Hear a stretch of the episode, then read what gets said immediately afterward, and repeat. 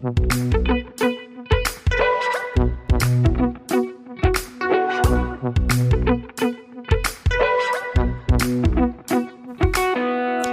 herzlich willkommen zur 14. Folge unseres Wissenschaftspodcasts Praktisch Theoretisch aus der Uni Bielefeld. Ähm, ich bin gerade ganz fasziniert, schon 14 Folgen und sechs außer der Reihe und dann eigentlich noch die Nullte. Also haben wir schon, ist das unsere 21. Folge? Das habe ich auch gerade gedacht. 14 wow. klingt äh, ganz schön, äh, ja, Teenager-mäßig. Wir sind jetzt im Teenager. schon auch, ach, stimmt. Wir, wir, sind jetzt in der Adoleszenz mit unserem äh, Podcast, in dem wir äh, meistens praktische Fragen stellen, die wir dann mit wissenschaftlicher Theorie beantworten wollen. Mein Name ist Rebecca. Mein Name ist Stefan. Und wir haben heute mal wieder ein sehr spannendes und hochaktuelles Thema dabei sozusagen. Uns gegenüber sitzt Susanna, mit der ich schon häufiger über ihre Forschung gesprochen habe und da mir auch schon dachte, na, da ist auf jeden Fall Podcast-Potenzial dabei. Ähm, ist dieser Auslöser für den heutigen Termin ist aber eigentlich ein anderer und zwar ein Foto von einer Tasse aus der berüchtigten Tassensammlung von Stefan. Wenn ihr uns bei Instagram folgt oder vielleicht auch bei Twitter, da haben wir, glaube ich, auch schon mal ein, zwei Bilder gepostet. Dann äh, wisst ihr vielleicht, wovon ich spreche. Ähm, Stefan, erzähl doch mal von deiner Tasse. Ähm, ja, also genau, du hast ja schon gesagt, dass du mit Susanna dich schon unterhalten hast, aber irgendwie habe ich da sowas im Hinterkopf, dass du oder dass du hast mich, glaube ich, auch mal auf die Tasse okay, angesprochen. Nur, dass du die Tasse beschreibst. Auf jeden Fall geht es um die Tasse, genau. Und da steht drauf, weil ich Teetrinker bin, uh, make tea, not war. Und ähm, da ist Kim Jong-un, der äh, mit Donald Trump sich einen Zungenkuss gibt. Und ähm, genau, heute reden wir über soweit ich jetzt informiert bin, über die Repräsentation von Männlichkeit. Und das ist ja auch eine besondere Repräsentation. Oh, ein schwieriges Wort wieder. Repräsentation. Oh, Schreiben wir auf die Liste. Ja, eigentlich wollte ich jetzt nur, dass du deine Tasse beschreibst und ich dann wieder dazu überleite, dass Susanna äh, dann nämlich auch nochmal auf diese Tasse Bezug genommen hat und wir daraufhin äh, dann diesen Termin vereinbart haben, weil äh, sie sich nämlich unter anderem genau mit äh, Männlichkeitsdarstellung beschäftigt und dabei auch immer ganz interessante äh, Dinge über Trump zu sagen hat. Und deswegen ähm, im gesamten Bereich Präsidentschaftswahl und so weiter. Aber wie gesagt, Susanne, erzähl uns mal selber, äh, warum du vielleicht gerade noch mal durch die Tasse drauf gekommen bist, dass wir eine sehr gute Folge machen könnten und was das eigentlich mit dir und deiner Forschung zu tun hat. Also wer bist du, was machst du hier und was ist so der Kern deiner Forschung, über die wir heute sprechen, aber gerne auch, was du sonst noch so machst. Ja, also mein Name ist Susanna Rocha Teixeira. Ähm, ich bin Amerikanistin und ähm, als Amerikanistin, ähm, die sich im Rahmen ähm, ihrer Forschung unter anderem ähm, mit amerikanischen Präsidenten beschäftigt hat. Vor allen Dingen aber vornehmlich ähm, natürlich, wie Rebecca sagte, mit Männlichkeiten, ähm, ähm, hat natürlich diese Tasse meine Aufmerksamkeit erregt, als ich die gesehen habe, weil natürlich ist klar, Trump ist eine Figur, die im Moment extrem äh, polarisiert und es gibt unendlich viele Sendungen, äh, die sich mit ihm beschäftigen. Ich glaube, Comedians, für die ist es quasi täglich eine Steilvorlage, die denen geboten äh, wird durch diesen Präsidenten. Heißt für mich, ähm, ist dieses Thema deshalb interessant, weil es eben quasi sich trifft zwischen Wissenschaft und Praxis quasi. Es ist ja eben für alle ähm, praxisrelevant, weil das ist ja die Welt, in der wir leben. Ähm, und ähm, so kam ich dazu. Ansonsten hat natürlich das Thema Trump, das ist ja eben heute, ähm, oder die Präsidentschaftswahlen, wie es halt heute gehen wird, nicht direkt unendlich viel mit meiner Forschung zu tun. In meiner ähm, Doktorarbeit habe ich mich mit der US-amerikanischen Makeover Culture Masculinities Hobbys beschäftigt. Darauf werden wir vielleicht später nochmal zu sprechen ähm, kommen. Ähm, hier im Rahmen des SFB beschäftige ich mich mit der Harlem Renaissance ähm, und Praktiken des Vergleichens. Also das heißt, es ist jetzt nicht ähm, unendlich nah an meinem Forschungsthema. Allerdings habe ich in meiner DIS mich tatsächlich auch mit amerikanischen Präsidenten beschäftigt, weil das natürlich auch ähm, soll ich sagen, eine Info interessante Informationsquelle ist bezüglich, ja, welche Männlichkeitsbilder es in einer gewissen, äh, in einer bestimmten Zeit äh, gibt. Und es ist eben auch interessant, das im Vergleich anzuschauen. Übrigens, kurzer äh, Werbeblock für unseren Sonderforschungsbereich. ähm, was würdest du denn, also ich, ich komme einfach nochmal auf diese Tasse, gleich direkt in Medias Res. Ähm, Inwiefern würde man denn von Forschungsseite vielleicht sagen, dass hier überhaupt so das Thema Männlichkeit aufgegriffen wird? Also worauf spielt eigentlich diese, dieser kleine, ähm, ich nenne es jetzt mal äh, Cartoon an? Ja, also ähm, ähm, äh, wie gesagt, äh, die beiden sind das sehr intim und dadurch äh, ist es natürlich ähm, eine Referenz ähm, zur Homosexualität, die, äh, wie ja ganz viele Menschen Michael Kimmel unter anderem ähm, gesagt haben.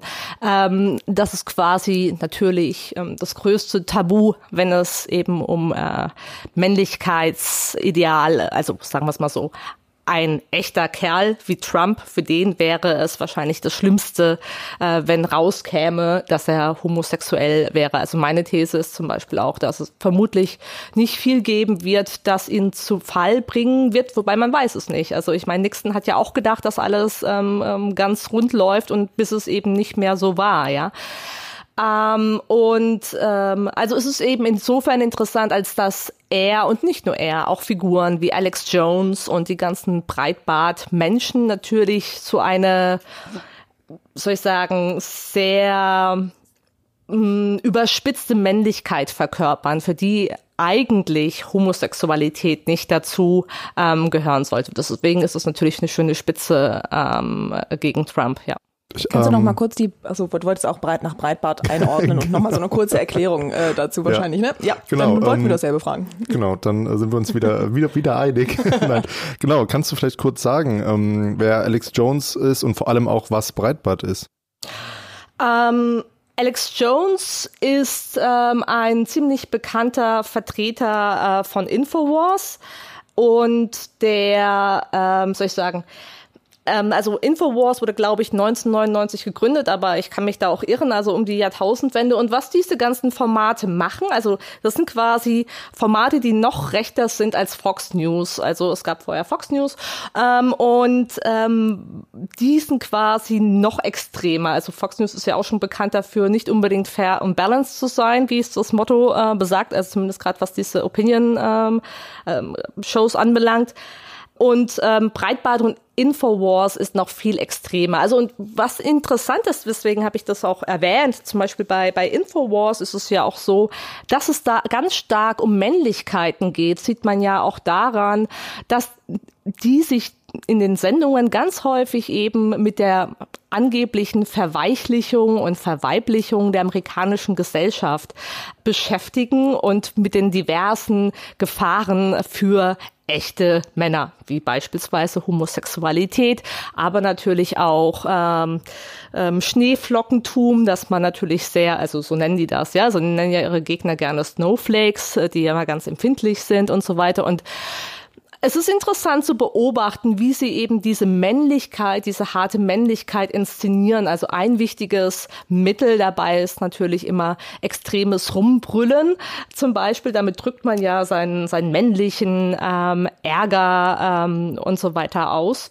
Genau. Ähm, und die natürlich auch schon am Rande zu finden sind. Also Infowars ähm, hat, ähm, zumindest Alex Jones hat große Probleme bekommen gehabt, weil die natürlich auch, soll ich sagen, ähm, nicht richtige Dinge ähm, verbreitet haben. Oder sagen wir es mal so, sie haben quasi auch sehr gut gelebt, indem sie eben nicht richtige Dinge verbreitet haben. Sachen, die die Wähler gerne gehört haben, wie dass Barack Obama natürlich keinesfalls äh, ein echter Amerikaner sein ähm, kann und deswegen ein illegitimer Präsident. So, und da sieht man ja schon, wie die unterwegs sind. Und natürlich auch, ähm, was dieses Sandy Hook Shooting anbelangt hat zum Beispiel, ähm, wo die dann ähm, kurz als Hintergrund, es gab ein Massaker in der Schule und ähm, Alex Jones und andere haben dann eben gesagt gehabt, ähm, ja, das fand ja gar nicht wirklich statt, das ist ja alles inszeniert. Ähm, und die Eltern wurden zum Teil on top dann auch noch terrorisiert von diesen Anhängern ähm, dieser Sendungsformate und so weiter. Ja. Mhm. Ähm, kannst du vielleicht was dazu sagen, wie die eigentlich ihre Anhängerinnen, Zuhörerinnen, Zuschauerinnen schafft ich nenne das jetzt mal rekrutieren. Also wo kommt, wie, wie schaffen Sie das, da so viele Leute auch irgendwie darauf aufmerksam zu machen und überhaupt irgendwie auf so eine Sichtbarkeit zu kriegen, dass, dass, dass wirklich mehrere Menschen auch glauben? Ähm, naja, also ähm, das hängt damit zusammen, dass mittlerweile, man kann sagen, ähm, mediale Parallelwelten existieren. Also was zum Beispiel tatsächlich Trump ähm, und Nixon ähm, unterscheidet, ist, dass es damals, ich weiß es nicht, eine Handvoll Fernsehsender gab und das war es ja ungefähr, was es so äh, gab. Heutzutage ähm, gibt es soziale Medien, ähm, Facebook, Twitter und so weiter und natürlich auch, soll ich sagen, so Seiten wie 4chan und so weiter, in denen sich ganz viele Menschen tümmeln, die sich mit ähm, Verschwörungstheorien ähm, beschäftigen. Und das ist dann quasi wie so, ähm, ja, also die bewegen sich in einem Raum, in dem quasi überall die Meinung, die man irgendwo gewonnen hat, verstärkt ähm, und dadurch das dann eben dann zur Realität wird, ja. Spielt denn Social Media auch eine große Rolle? Weil das ist ja immer das, was, äh, was man hier so hört. Also, dass äh, bei Facebook irgendwelche Algorithmen gehackt werden und da irgendwie Einfluss gewonnen werden kann. Wo ich weiß gar nicht, ob Facebook noch so das Ding ist. Und bei Instagram scheint es weniger eine Rolle zu spielen, aber trotzdem, was, was haben denn Social Media da? Wie spielen die denn da? Was spielen die für eine Rolle? Also soziale Medien spielen eine ganz große Rolle. Ähm, also da werden eben diese Dinge ähm, ganz stark verbreitet. Vorstellungen wie eben, dass dieses Sandy Hook Shooting gar nicht richtig stattgefunden habe, dass ähm, Hillary Clinton irgendeinen dubiosen Ring aus einer Pizzeria herausleitet. Und also es lebt ganz stark dadurch, es wird dann ganz stark verbreitet. Man muss aber sagen, Stichwort Vergleich ähm, zum Beispiel ähm, an dieser Stelle, was zum Beispiel ähm, den Erfolg Trumps ausgemacht hat, war, dass er ja ganz stark zum Beispiel mit den sozialen Medien gearbeitet hat. Also er hat ganz, ähm, ähm, also er hat viel auf Facebook gesetzt zum Beispiel. Und tatsächlich ist das die Plattform, wo Menschen ganz viele Bilder, ähm, einfache Sprüche, ähm, Botschaften verteilen oder verbreiten. Und das ist deswegen interessant, deswegen äh, sage ich Vergleich, weil Barack Obama war eigentlich so der erste Social Media Präsident, ja. Also vielleicht kennt ihr auch noch dieses ähm, ikonische ähm, ähm Bild von Barack Obama, das so rot-blau mäßig. Ähm, und das wurde ja geteilt und er wurde da gefeiert und da waren die Leute ganz gehypt und quasi dann kam dann die Antwort von der rechten Seite durch Trump. Ähm, es ist tatsächlich so, ja, mhm, mit seiner Version. Mhm. Auch interessant, natürlich ganz anders inszeniert, ja. Er in einem Boxring mit freiem Oberkörper, natürlich mit Sixpack, da sind wir ja wieder bei den Männlichkeiten, der dann diesen ähm, kleinen, schwachen Adam Schiff im Ring äh, platt macht, ähm, ist natürlich eine ganz andere Form von Männlichkeit, die da vermittelt wird im Gegensatz zu Barack Obama, ähm, aber eben für seine Anhänger funktioniert, weil die ja genau das wollen. Die suchen ja eben diesen starken Mann. Da sind wir natürlich auch wieder ganz dicht beim Thema Fake News irgendwie dabei. Und ich finde das halt total spannend, weil ich mir auch immer wieder die Frage stelle, also gerade jetzt auch für Wissenschaftskommunikation und aus Hochschulen heraus, ähm, Hochschulen sind ja nicht so schnelllebige Institutionen, also es geht immer alles bisschen langsamer und gerade auch auf solche Trends und Züge und so aufzuspringen und dann entsprechend auch mit, mit Social Media zu arbeiten. Das passiert halt oft nicht, sondern man fühlt sich oft dann so ein bisschen vielleicht auch davon quasi wie überfordert. Ähm, und sowohl Obama als aber auch Trump haben ja dann eigentlich gezeigt, wie man das eben auch proaktiv für sich nutzen kann. Ne? Und wie, wie, du schon gesagt hast, auf eine total unterschiedliche Art und Weise. Ähm, aber Trump hat natürlich schon auch da irgendwie relativ geschickt äh, in so in so einer bestimmten Zeit, wo das eben auch total gepasst hat und wo es, wo du irgendwie viel schneller so bestimmte Massen an Menschen mobilisieren konntest, auch über solche Formen irgendwie darauf reagiert. Und das ist jetzt natürlich überhaupt kein Lob über Trump, wie es sich vielleicht gerade anhört, aber es ist natürlich trotzdem ähm, für die mediale, für den medialen Umgang damit irgendwie geschickt. Ne? Aber du hast jetzt vorhin, ich komme jetzt mal direkt wieder drauf, äh, um nochmal so ein bisschen auch zu deiner Diss zurückzukommen, bevor wir so direkt ähm, mit nur Trump und, und dem Thema einsteigen, ähm, von Makeover Culture gesprochen. Was ist denn eigentlich Makeover Culture? Ja, also Makeover Culture, ähm, ähm, was könnte eine gute Definition sein? Also im Prinzip, ähm, wenn man von der Makeover Culture spricht, spricht man oft im engeren Sinne vom frühen 21. Jahrhundert. Warum? Das ist die Zeit, in der es diese ganzen Makeover-Sendungen gibt, wie ähm, The Swan, ähm, wie Extreme Makeover und so weiter. Ähm, in diesen Sendungen geht es darum, äh, dass man vorher ganz schlimm, in einem ganz schlimmen Zustand ist, optisch, aber natürlich auch innerlich. Ähm, und was heißt optisch? Also Makeover Culture kann sich auf alles beziehen. Also alles kann optimiert werden, also deine Beziehung, dein Haus, dein Hund, deine Kochfähigkeiten, Kochkenntnisse, also es kann alles optimiert werden.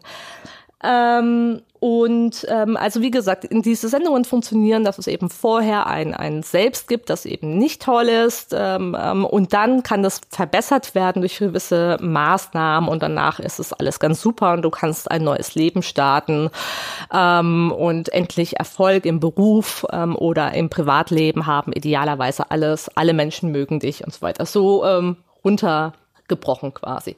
Aber natürlich ist es ähm, so, dass dieses Phänomen, das sich natürlich im 21. Jahrhundert auch dadurch auszeichnet, dass man ja auch da eben diese Mediensituation hat. Ja, also ich sprach ja schon eben von diesen Makeover-Sendungen. Das, das ist ja eine Form von Realitätsfernsehen. Da werden wir gleich auch nochmal drauf kommen. Aber natürlich auch die sozialen Medien. Also, dass man quasi ein mediales Ich erschafft, was zum Teil auch irgendwie die Funktion hat, interessanterweise das echte Ich zu definieren auf verschiedene mhm. Weise. Ja, also ich bin das, wie ich mich jetzt bei ähm, ähm, bei Instagram oder Facebook ähm, darstelle. Das werde dann eben ich. Aber natürlich ist es ähm, ein ähm, Phänomen, das quasi jetzt nicht ähm, mit der ersten Makeover-Sendung vom ähm, Himmel gefallen ist. Ja, also es gibt natürlich ganz klar, man erkennt ja schon diese Bezüge zur Selbsthilfekultur. Das ist ja auch ganz tief in der amerikanischen Geschichte verankert verankert, aber natürlich insbesondere in Vorstellungen verankert des Neuanfangs, ja, und ähm, des amerikanischen Traums sogar. Also, weil das ist eben ein wichtiger Bestandteil der amerikanischen ähm, Identität und Gesellschaft, in dem das quasi auch verankert ist, ja. So also diese Vorstellung, du kommst dahin von irgendwoher, du hast nichts und dann schaffst du es eben durch harte Arbeit. Das ist nämlich das Interessante ähm, dass ähm, gewisse Maßnahmen, die man macht, auch als harte Arbeit kodiert sind, schaffst du das dann eben dann zu einem neuen, äh, besseren Selbst. Mhm. Und also mir fallen da jetzt ähm, äh, mehrere Sachen zu ein direkt, nämlich zuerst mal diese Sendung, die früher auf MTV auch in Deutschland lief, weil die Sendung, die du genannt hast, die kenne ich jetzt persönlich nicht, weil die sind wahrscheinlich amerikanische Sendungen. Kennst du nicht mehr The Swan? Nee. Das gab es, ich glaube, auf RTL 2 oder so, das war so richtig Ja, also da haben die so richtig krasse so wie Schönheitsoperationen, also die sahen wirklich komplett anders aus. Ja, ich bin ja auch nicht so der Trash-TV-Fan, aber ja, vielleicht warst du auch zu jung. Was ich gut fand, war nämlich Pimp My Ride, was früher auf MTV oh, lief. Mit Exhibit. Ja, das ist tatsächlich auch ein Beispiel dafür. Mhm. Und ähm, Genau, dann würde ich dir noch einfach zustimmen. Ich hab, wir haben ja auch beide genickt, ähm, was dieses, ja, dieses, diese Repräsentation in Social Media angeht, dass natürlich das immer so scheint, als hätten die ganzen Menschen, die das da, ihre Poster täglich machen, ein super tolles Leben. So, das natürlich nicht so ist, weil, ähm, ne, also weiß ich, vielleicht ist es ja auch so, vielleicht sind die ja ständig im Urlaub und äh, haben eine gute Zeit mit ihrem Kaffee und so, aber letztendlich ist es ja dieses, man wird dann ja dazu, weil andere Menschen einen so betrachten, was jetzt natürlich ein ganz anderes Thema ist, deswegen will ich darauf gar nicht so ähm, so sehr jetzt eingehen, aber du, gut, du, du bist du bist da schon äh, hinterher, aber ähm, ja, ich muss jetzt als Wirtschaftsgeschichtler natürlich sofort daran denken, wenn ich diese wenn ich diese ganzen Begriffe höre, angefangen von Selbstoptimierung und so, äh, Thema Neoliberalismus, da können wir jetzt auch kurz äh, teasern, dass wir auch eine, eine ja ein Projekt oder eine Folge dazu geplant haben. Ähm, aber Neoliberalismus ist ja, ähm, kann ich jetzt auch schon ein bisschen teasern, ist ja eine Sache, die eigentlich so seit den 70er, 80ern kommen diese, diese Themen auf. Der Begriff ist ja auch sehr umstritten. Trotzdem würde ich jetzt, ähm, ja, gibt es da eine Entwicklungs- Tendenz irgendwie hin, wenn du sagst, es hat sich erst im 21. Jahrhundert zu dieser Makeover-Culture rausgebildet? Und was hat das eigentlich mit Neoliberalismus zu tun? Also mit diesem, ja, mit Selbstoptimierung und ähm, ein Stück weit auch mit Ökonomisierung von Bereichen. Also inwiefern man da ja diese ökonomischen Begriffe von wegen irgendwie Effizienz und, und sowas anlegen kann an Individuen und sowas. Das habe ich viel gesagt, aber kannst du damit was anfangen? Ja, natürlich. Also im Prinzip ähm, liegt das quasi schon ähm, in der Vorstellung selbst, ähm, dieses, ähm, also ich sprach eben äh, von diesem Selbstoptimieren und das dockt direkt an das an, was du eigentlich gesagt hast. Weil wenn man sich zum Beispiel früher ähm, Beispiele anschaut in der amerikanischen ähm, ähm, Geschichte, ähm, keine Ahnung, nehmen wir zum Beispiel eben Franklin, der in seiner Autobiografie ja auch beschreibt, wie er es geschafft hat, von unten nach oben zu kommen und auch beschreibt, dass man zum Beispiel, um ein erfolgreicher Geschäftsmann zu sein, nicht nur ähm, hart arbeiten muss oder eben ein guter Geschäftsmann sein soll, ähm, sondern eben auch den richtigen Eindruck machen äh, muss, ist es quasi ein Kontinuum. Also ich meine, wenn man quasi weiß, ich muss so und so aussehen und mich so und so verhalten, um Erfolg zu haben, dann ähm, kann man sagen, dass es jetzt quasi noch, also oder auch eben Bestandteil geworden ist. Also sagen wir es so, Toby Miller schreibt zum Beispiel in Makeover Nation darüber, wie mittlerweile oder wie manche Menschen oder manche Unternehmen zum Beispiel auch ein gewisses, ähm, ein gewisses Aussehen erwarten zum Beispiel oder soll ich sagen, Aussehen vielleicht nicht, aber dass du eine gewisse Erscheinung hast, dass du quasi das Unternehmensimage buchstäblich verkörpern kannst. Ja, also das ist das eine. Das andere, ähm, was vielleicht auch in, dein, äh, in deine Frage, auf deine Frage ähm, eingeht, ist äh, natürlich diese Vorstellung, dass du quasi immer leistungsfähig sein musst und immer funktionieren musst und immer 100 Prozent bringen musst und auch da eben nicht nur das tun musst, sondern auch verkörpern musst. Also zum Beispiel, wenn wir jetzt von der kosmetischen Chirurgie sprechen, denkt man ja oft zum Beispiel an Frauen wahrscheinlich ähm, und vielleicht Wie anscheinend bei The Swan waren das denn nur Frauen oder waren das auch äh Gute Frage. Ich kann mich nur an Frauen erinnern, aber ich habe jetzt auch nicht oft geguckt. Ich war ja noch, also ich war auch echt noch jung. Das ist schon wirklich eine alte Jung und Sendung. beeindruckt. Schockiert. Aber ich meine tatsächlich, es waren vor allem Frauen. Ja, es gibt verschiedene Formate. Es gibt welche, die sind wirklich eher, äh, die drehen sich eher um Frauen. Manche haben quasi also in dieser deutschen Variante. gemischtes, äh, gemischte Teilnehmer ähm, quasi und manche zielen sogar nur ähm, auf äh, Männer ab. Aber was ich sagen wollte, war, dass zum Beispiel die kosmetische Chirurgie ähm, auch natürlich für Männer interessant interessant war, zum Beispiel im Laufe des 20. Jahrhunderts. Da sagten natürlich zum Beispiel ähm, gerade Top-Manager, ich bin so und so alt, ich konkurriere mit jüngeren Kollegen, mein Aussehen wird interpretiert als ich bin müde oder nicht mehr so leistungsfähig und dann war das für die eben tatsächlich auch ähm, eine Option oder eine Möglichkeit, um sich zu verbessern oder sagen wir es mal so, um eben ein, eine bessere Erscheinung zu äh, zu schaffen, ja, also ein besseres Aussehen zu schaffen, ja, eine, man kann da jetzt nicht von Medienidentität sprechen, weil man ist ja dann wirklich gemacht, aber das ist ja eben das Interessante, die, die, die Aspekte gehen quasi so ein bisschen oder diese Facetten gehen so ein bisschen ineinander über. Hm. Aber ich finde den Aspekt schon auch wirklich sehr spannend. Ne? So wie kommt man eigentlich darauf, wenn man zum Beispiel über Gewinnmaximierung und irgendwie Profite von, von Unternehmen oder so spricht? Also wie kommt es wirklich dahin, dass das plötzlich an Menschen angelegt wird? Ne? Das ist eigentlich also kann man irgendwie sagen, wo da die Ursprünge ungefähr stecken? Also wann man auch, also wann überhaupt diese Selbstoptimierung von, von Menschen? also, ich meine, das ist jetzt wahrscheinlich eine sehr, äh, ja, äh, Grund. Auf so einer semantischen Frage, Ebene meinst du auch, oder wie?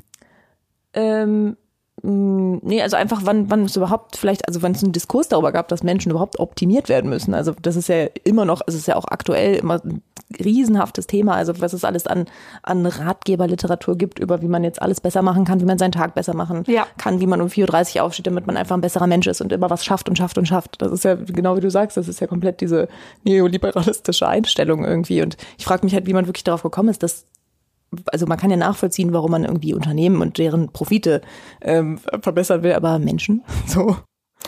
Gut, besserer Mensch. Ich meine, verschiedene Facetten davon gibt's und gab's eben auch schon sehr lange. Ja, ich meine, Religion, äh, wenn du religiös bist, oder ähm, geht's ja auch darum, dass du besser äh, wirst. Ja, in dem Fall, also wenn ich jetzt über die US-amerikanische Selbstoptimierungskultur spreche, dann kann man natürlich sagen, dass dann mit der amerikanischen Revolution dann die Möglichkeit eher gegeben war, dass man eben aufsteigen kann vom Tellerwäsche zum Millionär. Oder sagen wir es so: Menschen, Figuren wie ähm, ähm, Benjamin Franklin haben eben dazu beigetragen, diese Geschichte oder diese Erzählung zu produzieren, ähm, die den Menschen eben vermittelt, dass du dich optimieren kannst. Also der hat zum Beispiel einer der, äh, der hat einen ähm, ähm, Planner, also der ist, der wird quasi so ein bisschen nicht nur als Vater des Self-Made Man gesehen, also der des, des Mannes, der sich quasi selbst schöpft, ähm, ähm, sondern eben auch ähm, als Mitvater oder einer der Väter der Ratgeber ähm, und Selbstoptimierungsliteratur. Und da findet man das dann tatsächlich eben ähm, ganz stark. Und deswegen habe ich mich ja auch in meiner Forschung mit Männern äh, beschäftigt und Männlichkeiten, weil diese Geschichte wurde oft von äh, Frauenperspektive erzählt, was natürlich auch richtig äh, ist, absolut. Ähm, aber ich sage quasi, dass dieses Selbstoptimieren am Anfang eigentlich nur Weißen äh, nach außen heterosexuellen äh, freien Männern gegeben war, weil nur diese quasi sich machen konnten, um irgendwo hinzukommen. Also wenn jetzt irgendwelche Empor ähm, Kömmlinge sich ähm, so Ratgeberbücher geholt haben oder so Bücher geholt haben, aus denen sie sich Infos rauslesen konnten, ähm, ähm, ähm dann ähm, waren das ja eben Männer, freie, weiße äh, Männer, die das gemacht haben. Also von daher, ähm. Ich frage mal ganz provokant, ähm, um jetzt, ja, also ich frage mal äh, sehr pointiert, ähm, was ist denn eigentlich männlich? Und das ist natürlich bewusst, dass wir hatten ja auch eine Folge dazu. Jetzt musst du mir sagen, welche Folge das war. War das Folge 4, wo wir mit einem Biologen geredet haben, wo es erstmal auch natürlich um männlich-weiblich ging, um diese, um diese ja, Dichotomie, ganz vorsichtig gesagt, die es ja eigentlich dann nicht gibt. Ähm, zumindest auf biologischer Ebene, auf sozialer Ebene wäre es nochmal vielleicht ein anderes Thema.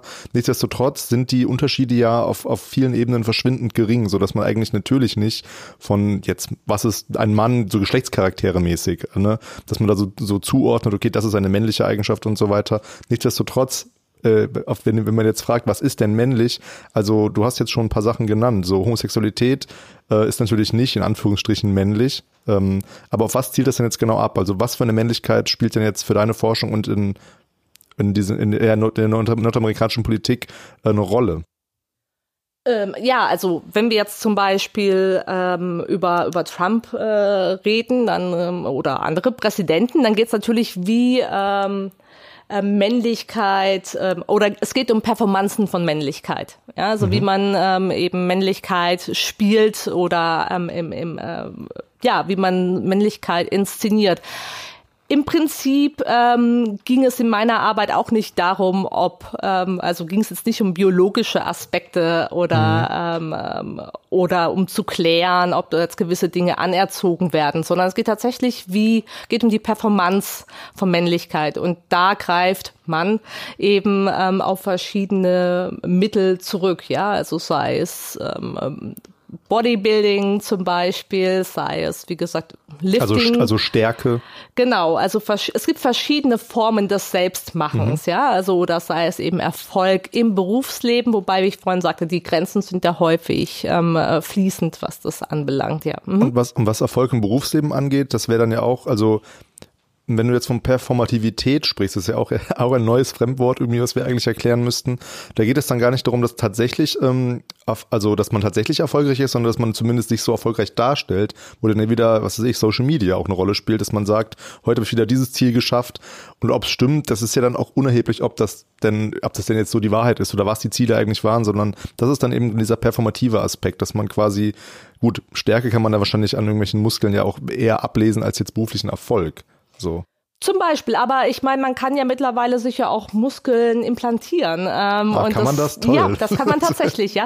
Also oder zumindest äh, den, vielleicht nicht Muskeln, aber man kann den Eindruck schaffen, mhm. lassen, also vielleicht mal besser ausgedrückt, man kann den ähm, Eindruck schaffen, dass, als ob man Muskeln hätte. Aber das, was du gesagt hast, ist deswegen ähm, sehr interessant oder sehr passend, ähm, weil zum Beispiel Trump ist ein sehr gutes Beispiel dafür. Also er war wie man ja weiß, in ein reiches US-amerikanisches äh, Familien, äh, ja, in eine reiche US-amerikanische Familie hineingeboren in New York, mhm. was normalerweise, wenn es um Männlichkeiten geht und wie Amerikaner Männlichkeit wahrnehmen, also gerade wenn es um Präsidenten geht, eigentlich in verschiedener Hinsicht Minuspunkte waren. Dann hat er auch noch nie gedient, ja. Ähm, allerdings, also und auch das ist natürlich ein Aspekt, der äh, ähm, interpretiert wird als ja, eben nicht männlich genug unter anderem. Also und, weil, weil er kein Soldat war und was hat das mit New York zu tun? Naja, also ich werde gleich darauf ähm, äh, zurückkommen. Also, oder wie soll ich das sagen? Ähm, in der amerikanischen äh, Wahrnehmung ähm, äh, ist es so, dass die ähm, äh, Leute aus dem Norden in der Regel oder aus Städten in der Regel als oder wenn man das überspitzt ausdrücken wollte, als ähm, nicht echte Männer oder als verweichlicht oder verweiblicht gesehen. Also die leben in den Städten, die müssen nicht wirklich arbeiten mit ihren, ha mit ihren Händen, ja, nicht richtig körperlich arbeiten. Und wenn du quasi mit dem Silberlöffel oder wie auch immer geboren wirst, dann ist es ein Zeichen dafür, dass du nicht richtig ähm, männlich bist. Und das kann so interpretiert werden. Also das Problem hatte auch Theo Roosevelt ähm, einige Zeit vor ihm, der auch ein amerikanischer Präsident war. Auch der war in äh, New York geboren. Äh, ähm, auch der kam aus einem reichen Elternhaus und der, als der in die Politik wollte, der wurde zum Teil gesehen als Tenderfoot, Rosenfelder, also als nicht echter Mann. Und was er dann gemacht hat, war dann eben seine Form des Selbstmachens. Also er ist unter anderem ähm, gen Westen und hat gekämpft als Rough Rider und sich, und das kommt natürlich das Interessante, auch natürlich ganz stark medial inszeniert, hat sich dann ablichten lassen mit Knarre und Lederkluft, damit man sieht, oh, das ist ein echter Mann. Und er hat es dann tatsächlich auch verkörpert.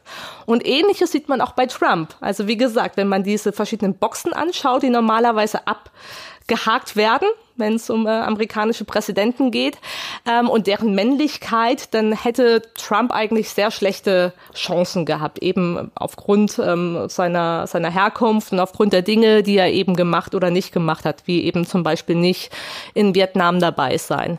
Aber was dazu beigetragen hat, sich selber als erfolgreicher Geschäftsmann oder als echter Mann oder wie er auch genannt wird von seinen Anhängern, Alpha-Mann, kein Beta-Mann, ja, also ist ein echter Kerl, war, und jetzt treffen sich quasi die Welten, die, ähm, also war das Realitätsfernsehen, ja, die Sendung The Apprentice, mhm. die hat dazu beigetragen, dass er sich dort als erfolgreicher, echter Geschäftsmann da inszeniert, ja, also auch und da, dazu gehörte zum Beispiel eben seine, soll ich sagen, seine spezielle Wortwahl, dass er gerne etwas gröber unterwegs ist, wenn er, wenn er, wenn er spricht, ja. Und ähm, das hat eben dazu beigetragen, ja. Ähm, und natürlich auch sein Aussehen. Also wenn man darauf achtet, wenn man sich den anschaut, ähm, er ist, es genügt oft zum Beispiel einfach ein Maiskolben und ein Püschel irgendwie gelb oben ähm, hinzuzeichnen oder einen dunklen mhm. Anzug und eine rote Krawatte. Das ist ikonisch. Das ist ikonisch, ja. Und das hat er eben angefangen, da zu etablieren. Und da kommen wir eben wieder zum, zur Schnittstelle zwischen Männlichkeiten und Makeover-Culture. Der Makeover-Culture geht um Selbst als Marke. Ja, also gerade bei Social Media Stars sieht man das ja ganz besonders die leben davon im Prinzip, ja. Ähm, sie selber sind das Produkt. Und äh, so war das dann eben auch bei Trump. Der hat dann eben durch das Realitätsfernsehen, das eben eine Facette dieser Makeover-Culture ist, aber eben auch durch die sozialen Medien, was eben eine andere Facette ist, es geschafft, diese Figur oder Medienpersönlichkeit ähm, zu kreieren, die eben von diesen Kerlen wie Alex Jones als echter Alpha-Mann im Gegensatz zu diesen weichlichen, verweichlichten, weichen, ähm, verweiblichten, äh, nicht echten Männern wie Adam Schiff oder Barack Obama oder wie auch immer dann. Oder Hillary Clinton.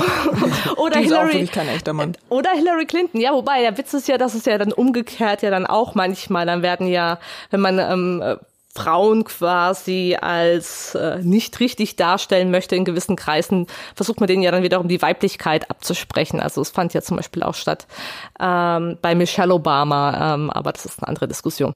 Also könnte man dann eigentlich auch sagen, also so als These, die gibt's wahrscheinlich, aber ähm, ich äußere sie jetzt mal so, dass genau das ihm auch geholfen hat, eigentlich die Wahl zu gewinnen. Also was ja, wenn man sich mal wirklich so die Anfänge anschaut, da dachten ja alle noch so, das ist ja so ein richtig lustiger Scherz, dass der Präsidentschaftskandidat ist. Ähm, es ist ja so ein bisschen witzig, weil man hat das ja einfach schon, finde ich, ein bisschen vergessen. Also weil der ist jetzt halt einfach schon eine Weile Präsident und man ist zwar immer noch fassungslos, aber hat sich irgendwie dran gewöhnt. Ähm, und das hat ja eigentlich gefühlt so richtig aussichtslos angefangen. Ähm, aber du hast vorhin auch schon mal gesagt, so man brüllt zum Beispiel, also so der wütende Mann. Und es gibt ja auch diese, glaube ich, diese These, dass vor allem Angry White Men Trump gewählt haben quasi. Ne? Also wäre das dann so ein bisschen so ein Grund und das, was ihm eigentlich, ja, was ihm zum Erfolg geführt hat? Ja und nein. Also ähm, also natürlich, also zum einen äh, gibt es ähm, Stimmen, die sagen, oder man könnte sagen, dass Trump deshalb gewählt wurde, ähm, weil sich gewisse Männer, die sich eher mit konventionellen Männlichkeitsbildern, äh, Vorstellungen von Männlichkeit identifizieren, angegriffen fühlen. Auch dafür sind Formate wie Infowars oder Breitbart oder Fox Beispiele für Sprachorgane, die quasi gefühlt täglich den Untergang des Männerlandes quasi, sag ich mal, also der der echten ähm, Männer ähm, ähm, und damit natürlich auch ähm, by extension äh, der amerikanischen Nation quasi heraufbeschwören. Das heißt, für diese Männer tatsächlich verkörpert er dann eben die Rettung, weil er eben nicht einer ist, der, der politisch korrekt ist, was dann auch interpretiert wird als, oh, echte Männlichkeit, weil er sagt es, wie es ist, ja, und ähm, lässt es, lässt nicht jede Aussage durch zehn Pressesprecher oder Presseleute ähm, checken, ob das in Ordnung ist oder nicht.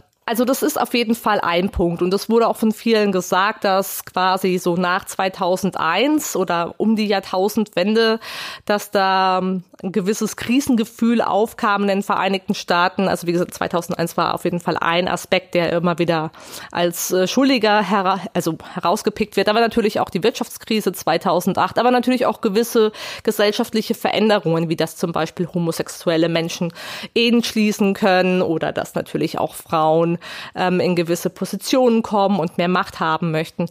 Also das ist wahr. Aber ähm, es ist auch nicht die ganze Geschichte. Also ich halte es für statistisch unwahrscheinlich, dass Trump nur mit wütenden weißen Männern gewonnen hätte. Ähm, und Sondern auch wütende weiße Frauen. also, auch wütende weiße Frauen. Weil die müssen die Männer ja auch gut finden. Also darum geht es ja wahrscheinlich bei Männlichkeit dann auch. Erstens das, ja. Es ist auch sehr interessant, dann immer diese Trump-Rallies zu sehen und dann ähm, die ähm, häufig standardmäßig äh, blond gefärbten Damen äh, in den ersten äh, Reihen. Aber ähm, nicht nur das. Also ähm, ich meine, wenn man sich die Zahlen anguckt, ich will jetzt nichts Falsches sagen, aber ich glaube, dass 13 Prozent der afroamerikanischen Männer auch für Trump gestimmt haben, also deutlich mehr als Frauen. Und es ist viel und es ist nicht viel. Es ist jeder zehnte Mann, also mehr als das.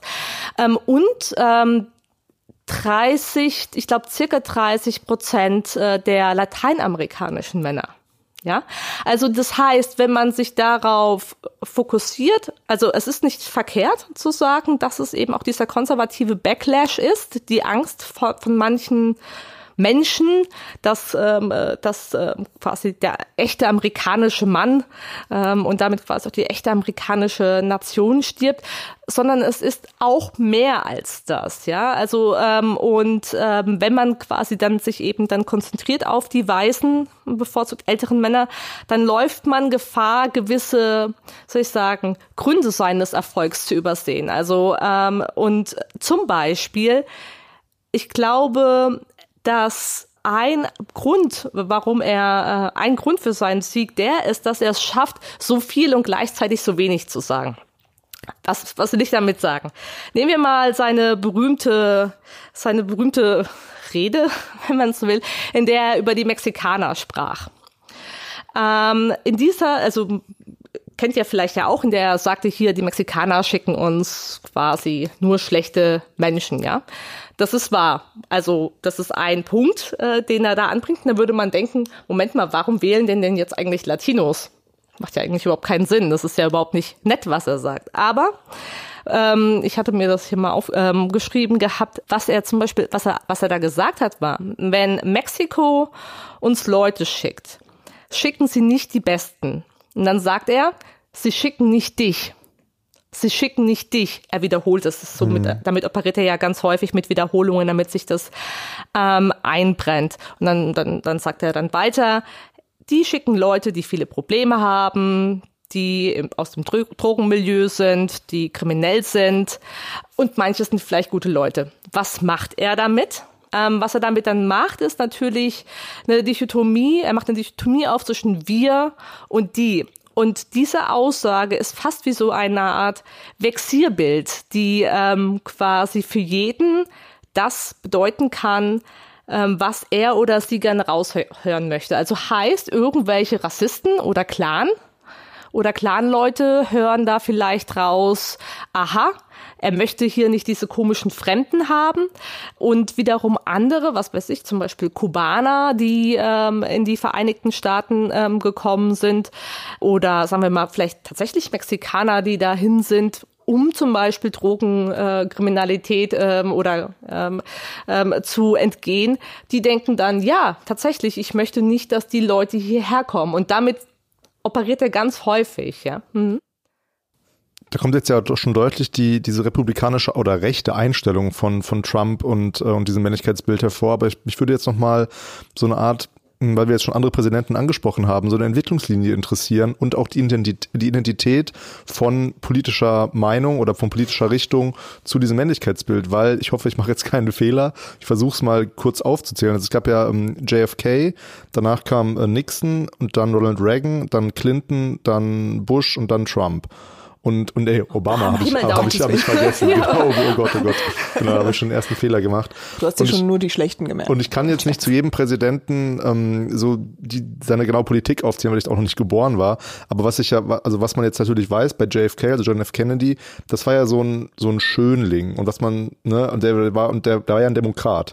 Und ähm, George Bush, das hast du ja vorhin auch angesprochen, der kam ja, oder dieser Bush-Clan kommt ja aus Texas und ist noch, noch mal eine ganz andere Art von von diesem, von diesem typischen amerikanischen Cowboy. Western Cowboys, genau. Und Ronald Reagan, den würde ich jetzt am ehesten auch von seiner politischen Ausrichtung mit Trump vergleichen, weil das ja, weil er ja auch irgendwie ein politischer Laie war. Der war ja Schauspieler und auch so ein, so ein kerniger Typ irgendwie und war politisch natürlich dann auch eher, die jetzt wieder äh, auch vergleich, also war ja, auch der, war ja auch der Neoliberale irgendwie, also damit mit zusammen mit seiner mit seiner Kollegin aus Großbritannien. So, das ist ja so die Zeit, die ich jetzt im Kopf habe. Aber nochmal die Frage, also weil da gibt es ja für mich erstmal keine Entwicklungslinie, weil zwischendurch gab es dann wieder Bill Clinton, der irgendwie, ähm, der irgendwie Saxophon gespielt hat und so ein musischer Typ irgendwie. Und dann, also ne, das ist ja, kommt einem so ein bisschen zickzack und kreuz und quer vor. Das heißt, politische Identität oder politische Meinung und, und Männlichkeitsbild, wie also da gibt es ja keine Tendenz irgendwie, oder? Jetzt habe ich viel, auch wieder viel gesagt, aber kann, also wie kann man das einordnen? Ich meine, im Prinzip hast du das ziemlich gut ähm, äh, soll ich sagen, zusammengefasst, was passiert. Also man kann quasi sagen, es gibt verschiedene Männlichkeitsbilder oder Ideale, die natürlich miteinander ähm, konkurrieren. Und es gab natürlich unterschiedliche, also es sind jetzt nicht mehr die gleichen Männlichkeitsbilder wie ähm, Anfang des 18. Jahrhunderts ähm, oder wie im 18. Jahrhundert, aber auf der anderen Seite irgendwie schon, weil wenn man sich zum Beispiel eben dann anschaut, wie man, also es gibt ja verschiedene Arten, wie man das aufteilen könnte, ja, wenn man zum Beispiel sagen würde, okay, es gibt den harten Arbeiter ähm, und es gibt äh, die Elite, äh, die Hochwohlgeborenen zum Beispiel und dann gibt es den, der sich selber macht, der Self-Made Man, dann findet man die eigentlich eben ähm, auch und quasi ähm, diese, soll ich sagen, konservativen ähm, Präsidenten, die du erwähnt hast, die werden immer wieder, ähm, oder man sagt, dass die quasi dann eher für diese ähm, oder dass eher Menschen, die sich diesen arbeitenden Männlichkeitsideal ähm, hingezogen fühlen ähm, ähm, oder dass sie das befürworten, dass das dann eben Vertreter für dieses sind. Was ich sagen will ist, ja, es ist tatsächlich eine lange Tradition. Ja, also ähm, ähm, es gibt dann eben diese Wellen und es gibt dann immer quasi verschiedene Männlichkeitstypen, die sich dann durchsetzen zu einer gewissen Zeit. Und im Prinzip kann man immer sagen, ne, es gibt eine Bewegung nach vorne, dann eine Bewegung zurück, eine Bewegung nach vorne, eine zurück. Aber ähm, ähm, um auf die Linie wieder zurückzukommen, ähm, es ist tatsächlich, es wird ja manchmal der Eindruck geschaffen, als sei jetzt quasi ähm, Trump so ein singuläres Phänomen ähm, vom Himmel gefallen. Ähm, und das ist eben nicht so. Wenn man sich das anschaut, ähm, Andrew Jackson, der US-amerikanischer Präsident war ab 1829, der wurde ja quasi auch von den alten Eliten ähm, und ähm, ähm, soll ich sagen ähm, äh, kritisiert, verlacht ähm, als ähm, Kröbling oder wie auch immer das deutsche Wort wäre, äh, angesehen. Und ähm, da gibt es eben verschiedene Figuren im äh, Verlauf der amerikanischen Geschichte. Und, aber ist nicht problematisch jetzt, ich, weil ich kenne ihn noch nicht mal, 1829 sagst du, den zu vergleichen mit, mit den Präsidenten aus dem 20. oder 21. Jahrhundert, weil ähm, das ist jetzt vielleicht auch eher so eine historische Perspektive dann, die ich, die oder die wir oder die ich als Historiker nicht so einnehmen kann, weil ähm, die politischen Umstände oder die generell, die, also alle möglichen Umstände ja total anders waren. Also Absolut. Also, ja, wobei die sind ja eigentlich immer anders. Also was ich daran halt interessant finde und was ich schon immer so sehe, ist es halt immer so diese Gegenbewegung, ganz klassisch. Ne? Also man hat irgendwie von Obama sich äh, total viel erhofft nach dieser komischen Bush-Ära und war so, ah, okay, jetzt ist Obama mal so, also da war die, die Mehrheit sozusagen einfach für das Heilsversprechen, dann war man unzufrieden und dann kommt halt, ne, auch, ich nenne es jetzt einfach auch mal Backlash, dass man dann plötzlich, äh, dass dann plötzlich so ein Trump an die Macht kommt, weil er halt irgendwie andere Bedürfnisse und Vorstellungen erfüllt, so wie wenn Angela Merkel halt Flüchtlingspolitik macht, die Leuten nicht gefällt, dann gewinnt halt plötzlich die AfD total viele Prozentpunkte. Also das ist halt immer so dieses, ich möchte jetzt nicht auf diese Wutwähler und was weiß ich was äh, innen hinaus, ähm, aber ich habe schon das Gefühl, dass es eigentlich total viel Sinn macht. Also dass es irgendwie immer so was du eigentlich auch gesagt hast, so diese Gegenbewegung und diese Wellen. Es macht vor allen Dingen Sinn, wenn die ein Bild von Andrew Jackson ins Weiße Haus hängen, ah, okay. so mm, zum Beispiel, ja, ja ähm, und darauf verweisen und auch zum Beispiel dieser Ausspruch Make America Great Again, das ist direkt auch von Reagan. Also natürlich ist jetzt nicht jeder amerikanische Wähler so gepolt, dass er dann da sitzt und denkt, oh, das ist jetzt aber eine Referenz, ja, äh, ja. Genau. ähm, aber nichtsdestotrotz, also es spielt natürlich auf dieses im kulturellen Gedächtnis verankerte Wissen ab, ja, und äh, ähm, was mit gewissen ähm, Vorstellungen eben verbunden ist. Also ich meine, manche wissen eben, dass Andrew Jackson dieser haudegen Typ war, der einfach mal einen anderen Mann duelliert und er schießt, weil er seine Frau beleidigt hat, ja. Also und der auch kein Blatt vor den Mund nimmt und die, gegen die ganzen Eliten ähm, vorgeht. Äh, wie gesagt, ich bin mir relativ sicher, dass äh, viele amerikanische ähm, Wähler ähm, wahrscheinlich diese Referenz äh, nicht haben, aber es ist tatsächlich, glaube ich, so, dass ähm, Steve Bannon das mit Absicht da mhm. reingehängt hat. Und wie gesagt, dieses, diese Referenz zu Reagan auch ganz klar erkennbar ist. Ja. Der ist doch auch auf irgendeinem Dollarschein, oder? Andrew Jackson? Ja. Fünf Dollar? Nein, ich, ich habe keine, keine Ahnung. Aber deswegen, also ich glaube, mhm. dann siehst du den ja quasi in der amerikanischen Kultur auch ständig auf deinem Geld. Also ich glaube schon, dass man den da noch ähm, eher vor Augen hat, auch als jetzt bei uns zum Beispiel. Und ja, wieder so eine provokante Frage. Ist denn das äh, Präsidentenamt in Amerika, ist das denn ein männliches Amt? Weil ich meine, Hillary Clinton ist nicht Präsidentin geworden. Vielleicht gibt es irgendwann eine Präsidentin, wir wissen es nicht. Ah, natürlich wissen wir es nicht, wie auch, aber äh, kannst du dir das vorstellen? Also können Frauen aufgrund dieser langen, langen Tradition, ähm, die du jetzt ja aufgezeigt hast, können Frauen Präsidentinnen werden in Nordamerika? Ja, also, also ich, in den USA. Äh, Elizabeth Warren und Amy Klobuchar würden wahrscheinlich äh, wünschen, also die kandidierten ja im Moment mhm. äh, mit der, ihren äh, vielen männlichen äh, Kandidaten ähm, um die Präsidentschaft, beziehungsweise versuchen jetzt erstmal die Vorwahlen zu gewinnen, um dann eben die äh, demokratische Alternative zu sein. Man weiß es nicht. Ich meine, was man auf jeden Fall sehen kann, ist, dass es den Amerikanern jetzt schon, US-Amerikanern schon sehr lange nach Wandel gelüstet, ja, also nicht ohne Grund war das ja quasi das das Wort, das besonders stark mit ähm, Obama assoziiert äh, wurde. Und das ist ja das, was ja quasi den Wählern auch durch Trump versprochen wurde. Also was ihm versprochen wurde, war, wie ähm, Anthony Scaramucci hat es kürzlich genannt, eine orangefarbene Abrissbirne. Ja? Also einer, der kommt und quasi das ganze System ändert, weil tatsächlich ist es so, wenn man sich die, du, du sprachst ja mehrfach jetzt über ökonomische, über die ökonomische Situation, wenn man sich die Vereinigten Staaten anschaut. Ich meine, das ist ein Land, in dem es nicht nur Millionäre, sondern äh, Milliardäre gibt, in welcher große Unternehmen zum Teil ähm, 0% Steuern zahlen, aber auf der anderen Seite ähm, die Bürger zum Teil mit dem Uber ähm, ins Krankenhaus fahren müssen, weil die sich das nicht leisten könnten, einen Krankenwagen zu rufen. Ja, also das ist diese Diskrepanz und ähm, man hat das ja kurz ähm, gesehen, zum Beispiel in dieser Occupy ähm, Wall Street Bewegung. Die Leute sind unzufrieden und die merken, das kann nicht sein, dass die da oben quasi ähm, keine Steuern zahlen und ich, wie gesagt, muss mit dem Uber ähm, ins Krankenhaus fahren, um zu entbinden, ähm, weil ich mir das einfach nicht leisten ähm, kann. Und deswegen kann natürlich auch sein, dass eine Frau tatsächlich dass eine Frau gewählt werden kann, denn eine Frau würde ja qua ihres Geschlechts hier schon mhm. Change bedeuten. Also man weiß es nicht. Kann sein, dass es dann quasi der nächste äh, dass es der nächste Versuch der Amerikaner sein könnte. Was tatsächlich für Amerikaner klar war, war, dass eben Hillary Clinton absolut nicht für Change steht. Ja, sie war eben Teil dieser alten ähm, äh, Politiker-Elite, die dann auch in der Wall Street Reden hält für ganz viel Geld und so weiter. Das war auf jeden Fall das, was sie nicht wollten. Hat man ja auch gemerkt, als sie ja gegen Barack Obama angetreten ist. Die wollten sie einfach nicht. Hm. Und ähm, müsste, oder gut, vielleicht kannst du dann zu Hillary nochmal mehr sagen.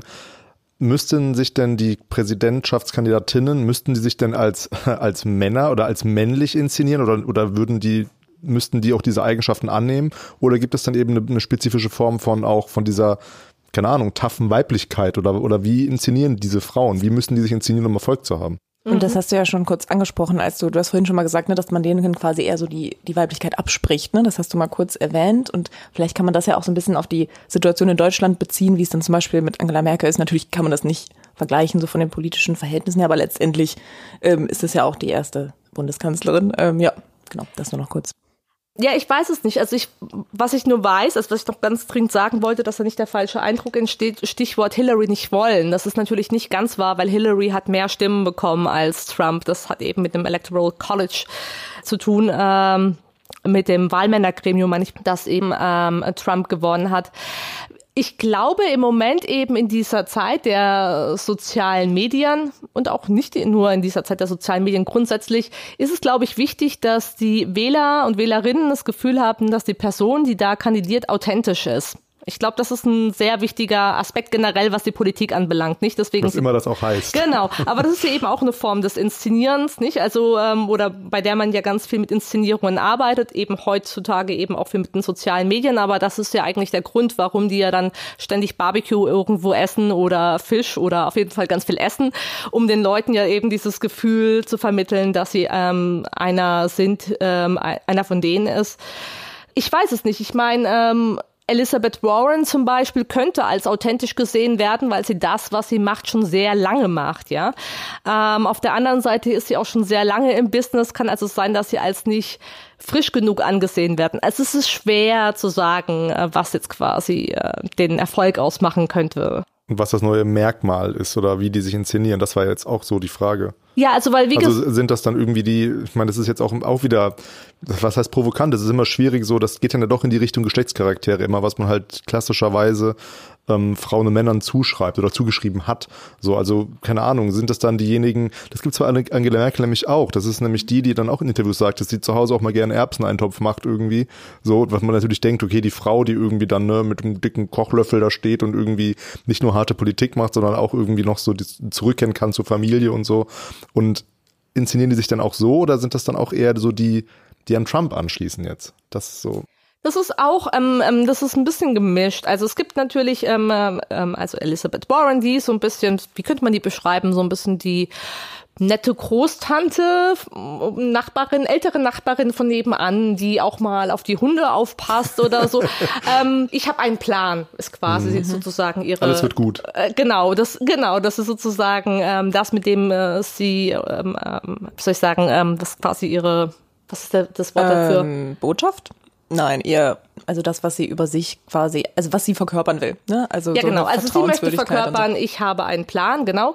Und ähm, dementsprechend ähm, wirkt die jetzt auch tatsächlich eher so ein bisschen wie, ja, ähm, ich will jetzt nicht Mutti sagen, aber eher jetzt solide solide. So, warum ich jetzt mich mit Mutti kam, ähm, ist, ähm, weil es auch ähm, quasi natürlich ein anderes Beispiel gibt, und zwar Tulsi Gabbard, ähm, die auch für die Demokraten kandidiert und ähm, Veteranin ist und ähm, einen anderen Typus ähm, verkörpert, ja. Und was übrigens auch interessant ist, weil man auch mal sehr gerne spricht über diesen, über diesen großen Divide in den Vereinigten Staaten oder darüber, dass halt die Demokraten und die Republikaner sich so sehr hassen und das quasi unvereinbar ist. Sie ist ein Beispiel ähm, für eine Frau, die auch von Fox ähm, Zuschauern tatsächlich nicht negativ gesehen wird. Ja, also ähm, es ist wirklich ziemlich schwierig äh, zu sagen. Es könnte auch jemand wie Tulsi Gabbard sein, ähm, die es schafft. Warum? Also ich meine tatsächlich, was die Zahlen anbelangt, scheint es relativ aussichtslos zu sein. Aber das hat man bei Trump auch gedacht. Und man mhm. sieht, dass sie schon versucht, sich ähnlichen Strategien zu bedienen wie er. Oder sagen wir es so, dass ähnliche Strategien auch zu Erfolg führen. Beispiel, Hillary Clinton war irgendwo aufgetreten und hat quasi mehr oder weniger suggeriert, ähm, dass Tulsi Gabbard ein, ähm, ein, ein russisches Asset ist. Und was dazu geführt hat, dass natürlich Tulsi das absolut genommen hat und dann die Geschichte erzählt hat von ich hier gegen diese komischen, alten, korrupten Eliten. Ne? So hier, die wollen mich zurückhalten, die wollen mich klein halten und ich werde aber dann trotzdem äh, für euch kämpfen. Jetzt hat die auch noch angefangen, glaube ich, eine, eine, hat die, glaube ich, auch Hillary Clinton auch verklagt. Ähm, ähm, also sie versucht quasi dadurch eben auch in den Medien zu bleiben. Das war im Prinzip ja die Trump-Strategie. Das ist natürlich für sie viel schwieriger, weil er war ja eine extrem bekannte amerikanische Marke vorher schon. Jeder mhm. wusste, äh, wer Trump ist. Aber man sieht, dass da der Versuch da ist, mit ähnlichen Strategien zu, äh, zu agieren. Will heißen, wenn verschiedene Faktoren zusammenkommen, also jemand dieses Spiel, ich bin hier die Kleine, die gegen die großen Eliten ankämpft, gut spielt und es schafft, gut in den Medien äh, zu bleiben, dann kann das durchaus passieren, ja. Was ich mich immer frage, gerade wenn wir auch das nochmal mit, mit Frauen vergleichen und der Position von Frauen, es kommt natürlich einfach auch äh, wahrscheinlich in dem Kontext so vor, weil es eben vor allem männliche Präsidenten und Bundeskanzler gab, eigentlich nur. Ähm, aber warum ist eigentlich Männlichkeit immer in der Krise? Frage ich mich jedes Mal wieder, auch wenn es um dieses ganze toxische Männlichkeitsthema und so, das ist ja, es kommt ja immer wieder auf und auch in verschiedenen, also jetzt Disziplinen, jetzt wirklich von der Forschung her, Männlichkeit ist immer in der Krise. Was ist los? Ja, sie ist in der Krise, weil sie, weil sie ja. sehr gerne immer wieder nicht in der Krise sein möchte. Ja, also wenn man quasi, äh, soll ich sagen, es ist, man kann das als Versuch sehen, immer wieder dann doch wieder die Position, dominante Position einzunehmen. Also ich habe zumindest sehr selten oder sehr viel weniger Arbeiten gesehen zu Weiblichkeit in der Krise und wie können wir endlich genau, wieder, ich mein, also ich meine, äh, es kommt zum Teil, wo dann gibt's ja auch diese Fraktion von Frauen, die quasi sich auf wahre weibliche Werte ähm, besinnen möchten, aber das ist tatsächlich nicht ganz ähm, ver vergleichbar. Ja, also tatsächlich muss man immer auch aufpassen, woher das kommt. Und deswegen habe ich auch tatsächlich, also auch Jones und Breitbart und so weiter erwähnt, weil das natürlich aus einer Richtung kommt, die sehr konservativ ist und für sehr soll ich sagen, konventionelle Geschlechterrollen ähm, ähm, ähm, steht ähm, und natürlich Interesse daran hat, dass die ähm, ähm, quasi so konserviert werden, äh, wie sie die gerne hätten. Ja. Mhm. Würdest du sagen, dass Trumps äh, Männlichkeitsinszenierung sich nochmal verändert hat im Laufe seiner ähm, Amtszeit? Also hast du das Gefühl, da ist nochmal irgendeine andere Entwicklung gekommen? Ist der, hat er da auch so ein bisschen darauf reagiert, ob das sich vielleicht auch in den, also weil auch was du gesagt hast, der ähm, die, die Forderung nach Wandel ist ja irgendwie nach wie vor, also die ist ja eigentlich nicht befriedigt worden sozusagen. Also die ist immer noch ähm, sehr aktuell und passt er das irgendwie auch an? Also hast du das Gefühl, hat sich nochmal irgendwas verändert oder dass er das, dass er da noch irgendwann irgendwie die Strategien so ein bisschen, also jetzt wirklich in Bezug auf diese Inszenierung seiner eigenen äh, männlichen Person äh, nochmal irgendwie abgeändert hat und dass er damit gleiche, schlechtere oder vielleicht sogar bessere Chancen hat bei der nächsten Wahl? Ähm, jetzt, seit er das Amt angetreten hat, ich könnte es nicht sagen. Er hat versucht zwischendurch äh, mehr presidential zu sein, like Lincoln, also oder noch mehr. Ähm, aber ich glaube, er hält tatsächlich an seiner alten Strategie fest, dass er quasi ähm, durch seine verbalen Rundumschläge eben ähm, diese ähm, männliche Stärke ähm, verkörpert. Er ist mal mehr, mal weniger gelb oder orange. Wie gesagt, das ist auch ein ganz wichtiger Teil der Marke. Man kann darüber lachen, aber es ist tatsächlich ein ikonisches Aussehen und zum Teil genügt ein ähm, Pfirsich, damit arbeitet gerade Colbert zum Beispiel, ähm, äh, genügt schon Pfirsich, um dann irgendwie zu wissen, es geht da ähm, um, um Trump. Also es würde wenig ähm, dafür sprechen, jetzt quasi die, die Marke zu ändern, nochmal kurz vor der Wahl dann ein auf Bill Clinton, also als, ich meine, positiv Bill Clinton-Version, äh, also da zu machen, kurz vorher. Mhm. Ähm, jetzt reden wir schon die ganze Zeit über die Wahlen. Das klingt so, als wäre die jetzt übermorgen. Sondern wie sind denn jetzt, jetzt auch. wie sind jetzt die nächsten Schritte? Ich meine, also puh, ja, 2021 gibt es einen neuen Präsidenten, eine neue Präsidentin, richtig? Ja, genau. Ja. Und die also, Wahl ist dann ja im Herbst. Herbst. Im November, genau. Also ja. jetzt gibt's erstmal. Also fast im Winter. Genau, also jetzt gibt's erstmal die Vorwahlen. Dann äh, gibt es, äh, da wird dann quasi festgestellt, wer ähm, wird der Kandidat der Demokraten und der Republikaner.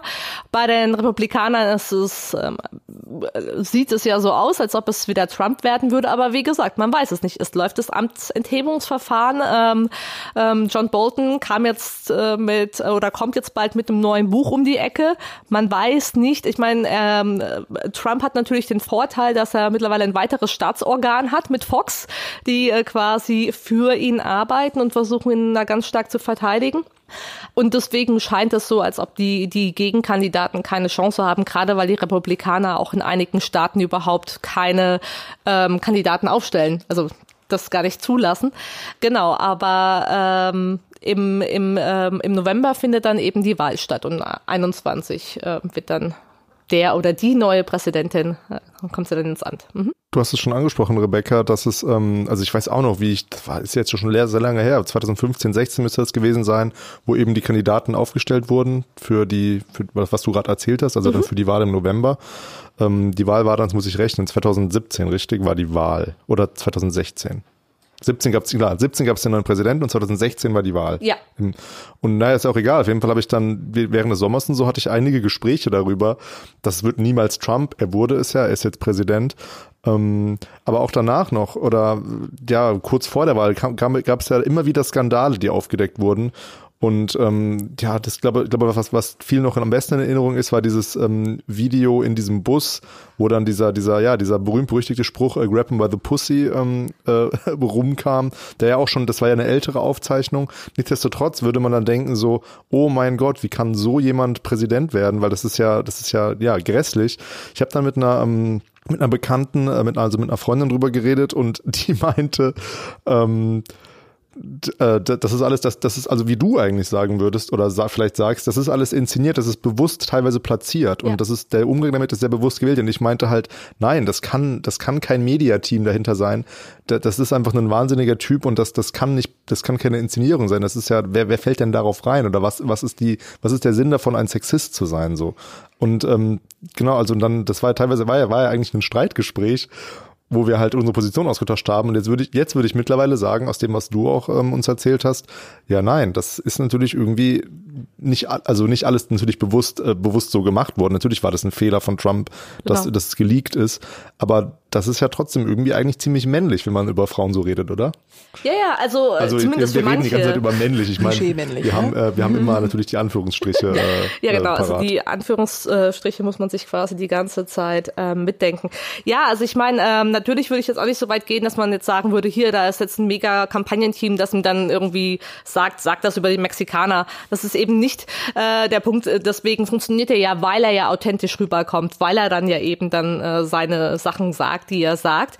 Ähm, aber das ist natürlich eben dieser Witz an diesem Realitätsfernsehen, nicht? Also ähm, es lebt eben durch eine gewisse Inszenierung, dem du ein gewisses Drama ähm, produzierst und äh, Trump produziert ja quasi ständig Drama, ja, also er gegen Schiff, er gegen Nancy Pelosi, er gegen The Swamp, er gegen dies, das, jenes. Und ähm, was jetzt zum Beispiel jetzt diese, diese konkrete Geschichte, also mit dieser Aufnahme anbelangt, das ist auch interessant, denn ähm, wenn man sich anschaut, wie er darauf reagiert hat, also eigentlich haben alle gedacht, Bannon und so weiter haben gedacht, das war's, auf seiner Seite, ja.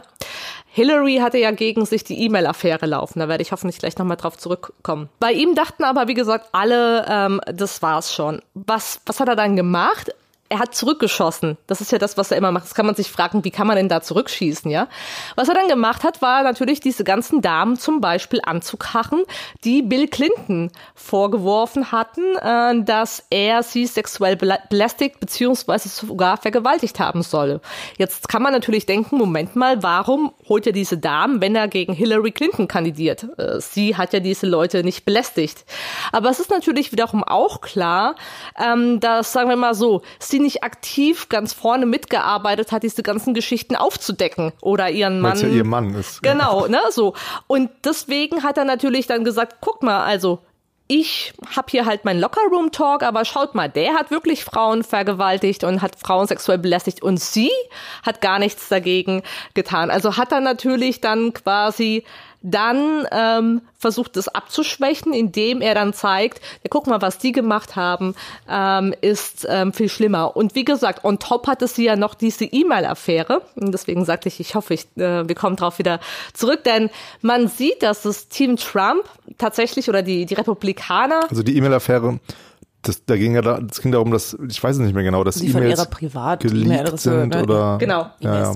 Beantwortet, geschickt, sich weitergeleitet? Ich weiß gar nicht mehr genau. Also die, die, die lief immer mit ihrem Blackberry rum und hatte auch ihren privaten E-Mail-Surfer mhm. und ähm, es gibt ja natürlich E-Mails, die sind besonders, ähm, die, die sind besonders ähm, classified und die sollten natürlich deswegen einem bestimmten Setting auch nur abgerufen und verschickt werden und das war dann da eben nicht der Fall. Und auf jeden Fall haben die das dann ganz groß hochgekocht, ähm, wie sie das dann eben alles machen könne. Und wie gesagt, was ich sagen wollte, ist, das versucht er jetzt oder das Team jetzt auch bei Joe Biden. Joe Biden ist der klare oder wurde ganz lange quasi als der demokratische Favorit gesehen warum war jetzt quasi dieses, diese Ukraine-Geschichte so wichtig ähm, für ihn?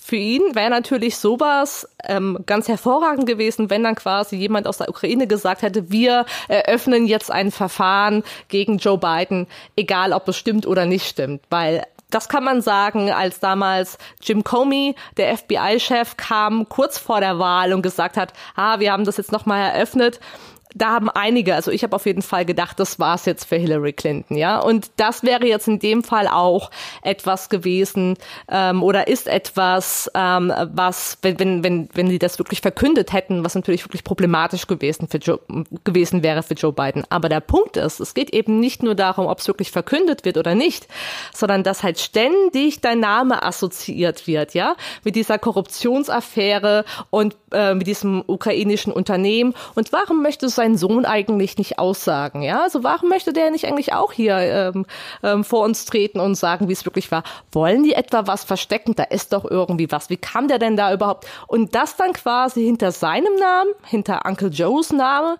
quasi auch ein Sternchen ist. Und wenn dann die Leute dann denken, okay, hier ist einer, der schon ewig in der Politik, ja, ja, mal wieder diese übliche Vetternwirtschaft und so weiter. Aber Trump, der macht ja wirklich, was er für richtig hält und so weiter, dass die dann dann doch eher dann wieder für Trump stimmen. Also man sieht hier wirklich wirklich eins zu eins die gleiche Strategie. Ja, wir hatten, haben jetzt ja schon über eine Stunde geredet und das war ja ein ziemlicher Rundumschlag und äh, die Zeit ging auch für uns, glaube ich, ziemlich schnell rum. Ja. Ähm, aber trotzdem versuchen wir mal jetzt langsam das Ende des Gesprächs einzuleiten. Ähm, weil ich meine, die Informationen müssen ja auch von, von unseren Zuhörerinnen und Zuhörern erstmal verarbeitet werden. Nichtsdestotrotz, ähm, ähm, aufgrund der vielen Informationen mh, würde ich dann schon gern ähm, so eine Art, was ist denn so was ist denn so deine Take-Home-Message? Also, was lernen wir jetzt daraus? Oder, oder kann man darauf überhaupt was lernen? Oder ist es einfach, mh, hm, weil das ist, das ist irgendwie, dass wir immer Männlichkeit in Anführungsstriche gesetzt haben, ist ja auch klar. Also dass, dass, dass es natürlich nicht darum geht, okay, das ist jetzt das falsche Bild von Männlichkeit, was das Richtige ist jetzt das und das, darum geht es ja gar nicht. Es geht ja, ja um Performativität und wir wissen ja auch, dass es sowas wie die Männlichkeit ja gar nicht geben kann. Mhm. Es gibt Männlichkeiten, wenn ja. überhaupt so. Genau. Ähm, aber was ist denn, aber was ist denn abgesehen davon so eine Art Message, die du, die du die unseren Zuhörerinnen und Zuhörern jetzt mitgeben wolltest, willst? Ähm, so seid vorsichtig, was, was Inszenierung angeht oder, oder also was ist dir denn wichtig eigentlich noch zu sagen? Vielleicht auch so als Schlussplädoyer oder sowas. Also als Schlussplädoyer ähm, hätte ich tatsächlich noch was zu sagen und zwar ähm, ähm, was hattest du, vorsichtig sein, ähm, achtet auf Vergleiche. ähm, darauf wollte ich mich wirklich noch ähm, hinaus, denn ähm, was bei Trump eben interessant ist, ist, dass, wie gesagt, dass er häufig als singuläres Phänomen angesehen wird. Aber wenn man sich das anschaut, dort ist es ja vorhin mit, mit Reagan und so weiter schon erwähnt, wenn man sich zum Beispiel die ganzen Trump-Kritiker anschaut, die im Moment da herum äh, wie äh, Steve Schmidt und so weiter, dann weiß man, dass dies, dass er eigentlich schon die logische ja, Fortsetzung ist, was die Republikaner schon ganz lange gemacht haben. Also diese ähm, Ads, wo es darum geht, den Gegner einfach nur platt zu machen, egal ob es stimmt oder nicht stimmt. Man nimmt eine kleine Realität äh, daraus und ähm, ähm, und, und ähm, ja, ver versucht quasi eine, ein Schreckensszenario zu bilden, was denn wäre, wenn diese Person gewählt würde. Warum ich das sage, ist, ist, ähm, was da passiert, ist ja quasi, äh, man sagt, Trump ist nicht vergleichbar. Ähm, und damit kann man sich ja auch rausnehmen. Also dieser Sexismus, dieser Rassismus, das ist jetzt quasi von ihm wird das benutzt, aber eigentlich sind wir ja gar nicht so, ja. Wir sind ja eigentlich ganz flauschig, wir sind ja eigentlich hier Barack Obama und so weiter. Und ähm, quasi wäre, und auch wenn es um Männlichkeiten geht, ja, also wenn man also grundsätzlich, also seine oder wie, wie seine Männlichkeit ähm, inszeniert wird, ähm, dass das ja eben auch häufig mit Vergleichen aber funktioniert, ja, also wenn jetzt eben diese Infowars-Typen dann eben sagen, endlich haben wir einen Alpha-Mann, nicht ständig diese Beta-Männer, dann ist da eben ein Vergleich der passiert. Und der ist auch bewertet. Also äh, Vergleiche sind eben in der Regel nicht ähm, unschuldig oder zielen eben auch auf irgendwas ab. Und andersrum wiederum Leute wie eben ähm, Trump selber und viele andere Politiker arbeiten mit Vergleichen. Ja, wir hier unten gegen die da oben, was natürlich in seinem Fall völlig absurd ist, weil er auf gar keinen Fall unten ist, sondern genau das Gegenteil. Ähm, genau, also mein Abschlussplädoyer wäre tatsächlich, ähm, achtet darauf, mit welchen Vergleichen gearbeitet wird. Ja, so, oh, das ist ein echter Mann, das ist kein echter Mann. Ähm, oder, ähm, ah, das sind ja alles diese komischen intellektuellen Eliten versus wir normalen Leute. Ja, das wäre mein Wort zum zum Mittwoch. Zum Mittwoch. genau.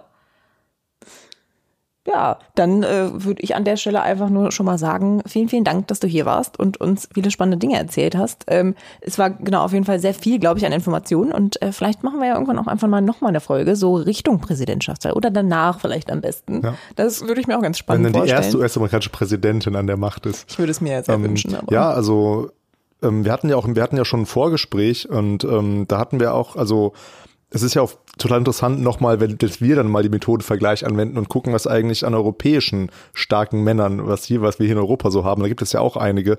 Aber ich glaube, das Fass sollten wir jetzt besser nicht mehr aufmachen. Ähm, so was die äh, was die Erdogans und ähm, und Putins angeht, aber oder die ähm, wie heißt doch der Kollege aus Großbritannien noch gleich Johnson. Äh, ja. Das ist auch ein sehr spezieller. Ein sehr speziell. Auch die Haare wieder, ne? Also es ist eigentlich, äh, ja. Auch für das Aber genau, äh, fast, ja. das fast. Mhm. äh, deswegen würde ich auch sagen, das heben wir uns dann auf für noch äh, Folge 14.2 mit Susanna. Ähm, und vielen, vielen Dank, wie gesagt. Und zum Schluss haben wir aber immer noch eine Frage, die wir stellen. Äh, darf ich, darf ich sie diesmal stellen? stellen. ähm, was hast du denn zuletzt gelesen? Ähm, das ist natürlich bei mir und meinem Fachmann eine sehr interessante äh, Frage. Ähm, gelesen, äh, wenn man das so sagen möchte, habe ich ähm, von Amy Davis, Flickering Treasures, ähm, ein Buch über Kinos beziehungsweise Theater in Baltimore, ähm, also ein bisschen ähm, Kino, Stadt, Kultur. War das jetzt privat Geschichte. oder für deine Forschung? Ähm, beides. Ja, das ist, das, ist doch, das ist doch wunderschön, wenn genau. das quasi ineinander übergeht. Aber im Moment habe ich auch auf meiner Leseliste von Rick Wilson, Running Against the Devil, das kam jetzt frisch raus. Ähm, und ähm, natürlich bin ich auch gespannt, äh, wie alle anderen auch, was ähm, John Bolton in seinem äh, neuen Buch äh, zu sagen hat, was wahrscheinlich im März rauskommen wird. Ich bin sehr gespannt, ähm, wann das tatsächlich draußen ist, weil im Moment ist so viel los. Ich habe ja fast schon erwartet, dass der Verlag irgendwie sagt, wir bringen es morgen einfach schon auf den Markt, bevor es geleakt wird, ne? Und dann irgendwie ähm, der, der Umsatz äh, hinüber ist, ja. Mhm.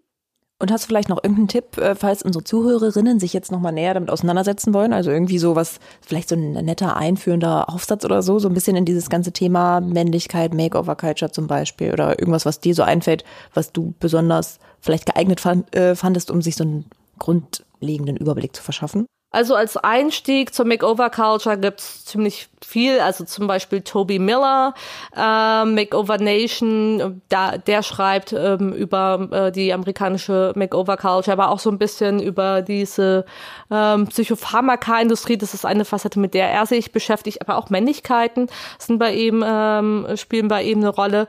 Ähm, dann ähm, gibt's ähm, von Meredith Jones Skin Tide, das ist auch eine ganz interessante Einführung in die Makeover Culture.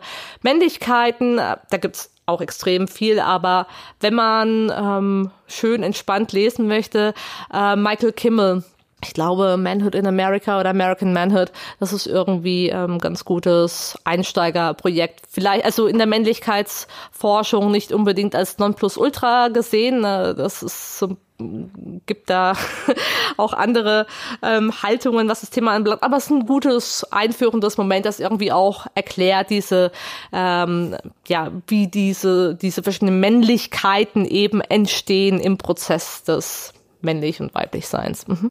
Super. Das schreiben wir natürlich alles in die Show Notes wie immer. Und wenn Susannas äh, Dis dann gedruckt ist, dann könnt ihr die natürlich auch alle lesen, um das nochmal kurz zu erwähnen. Und dann ja, wie gesagt, nochmal vielen Dank, dass du hier warst. Und äh, bleibt uns gewogen, das wollte ich schon immer mal sagen, nein, das möchte ich nicht wirklich sagen. Ähm, und folgt uns wie immer bei Instagram, Twitter oder schreibt uns eine E-Mail mit Feedback und Wünschen und was auch immer euch einfällt an praktisch-theoretisch.uni-bielefeld.de. Ja, dann ähm, in diesem Sinne viel Spaß beim Hören und bis zum nächsten Mal. Bis dann. Tschüss. Tschüss.